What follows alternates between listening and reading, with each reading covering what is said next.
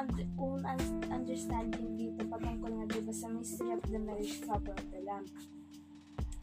Meron nga dibang ah, tatlong particular passages ng ulit ng Biblia dito. The most common passage, Revelation 19 verse 9, chapter 90 verse 9, and sabi doon, some theologians, ini-interpret, di ba nila yung invitation. Ngayon, parang, tapos kino-confirm nila na guest sila doon sa Mary Shopper of the Lamb. Yung bride, yun nga yung tinawag na, yun yung talagang makakapunta at makakasama doon sa marriage supper of the Lamb. At ngayon, mara, kapag ka pinanta ka nga, di ba sa mar, kapag nakarating ka sa marriage supper of the Lamb, ibig sabihin, ikaw ay pinagpalang tao.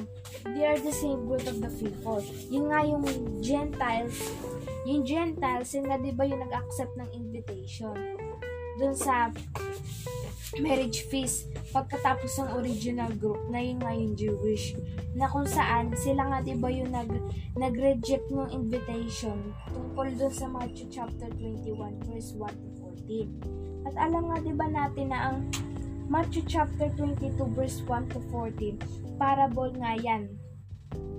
Yung parable sa Biblia, iyan nga ay narrative. Kung yan yung pinapresent nga sa moral or spiritual truth.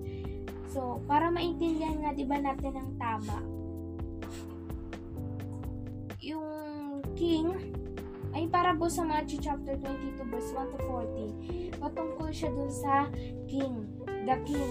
Yun nga yung nag-prepared ng marriage feast para dun sa kanyang anak, si Kristo. Ibig sabihin, it is not about his son or the bride, just as the saint of God are alleg- alleg- allegorically described in the Bible as lively stones or as different members of a body.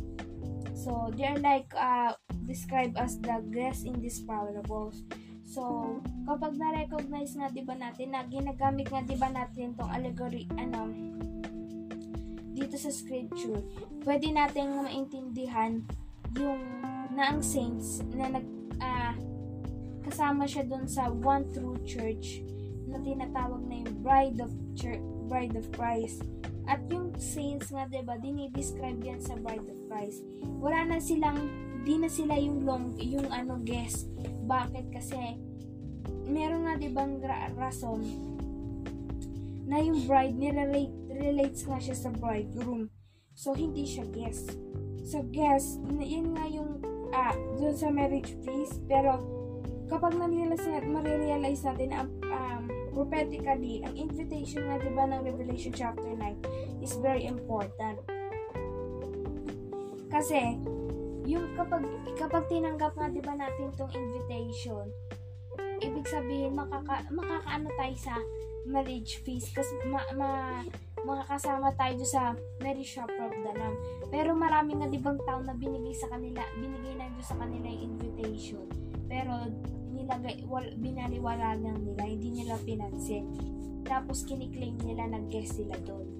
Which is mali. Kasi kapag pupunta ka doon, hindi ka pwedeng pumunta doon na, na merong ano maayos na feast tapos pupunta ka doon ng hindi ka maayos. He is na hindi ka blessed or hindi ka invited or hindi ka guest doon. Yun lang.